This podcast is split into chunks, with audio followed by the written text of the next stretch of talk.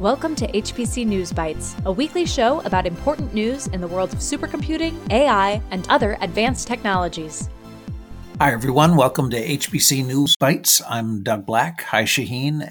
Intel announced its new Gen 5 Xeon data center chip this week, codenamed Emerald Rapids. And they say the new CPU delivers a 21% performance increase and 36% higher average performance per watt over previous Xeons along with built in AI acceleration in its 64 cores for 40% higher inference on models of up to 20 billion parameters.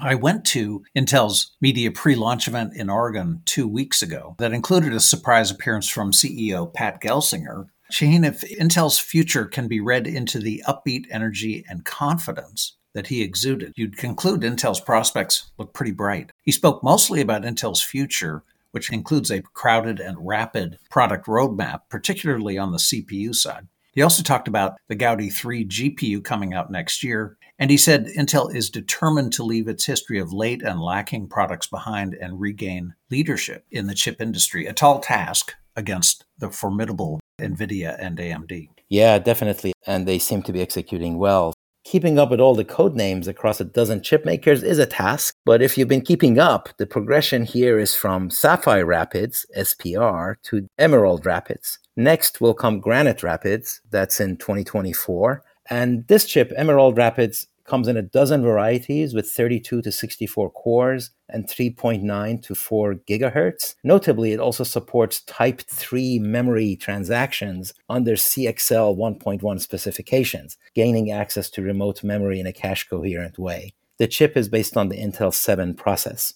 New York State announced partnership with IBM, Micron, also Applied Materials, Tokyo Electron, and other players to invest $10 billion into expanding its nanotech complex in the state capital, Albany. That's also home to SUNY Albany and RPI, two prominent universities. We've talked about it before. Leadership in advanced technologies like AI, semiconductors, and quantum computing is correlated and even necessary for economic strength. That means communities, cities, states will not leave it just to the national government, but will invest directly to achieve or retain leadership in these fields. This is another very good example of that. Yeah, this is almost like New York State's CHIPS Act. This is a new high NA EUV center that will drive what the organization said will be the next decade of semiconductor technology innovations. The fab will produce sub 2 nanometer chips, and you knew ASML had to be involved here. And indeed, state funds will be used to buy a billion dollar ASML chip making machine from the Dutch company, whose equipment is key to making most advanced chips.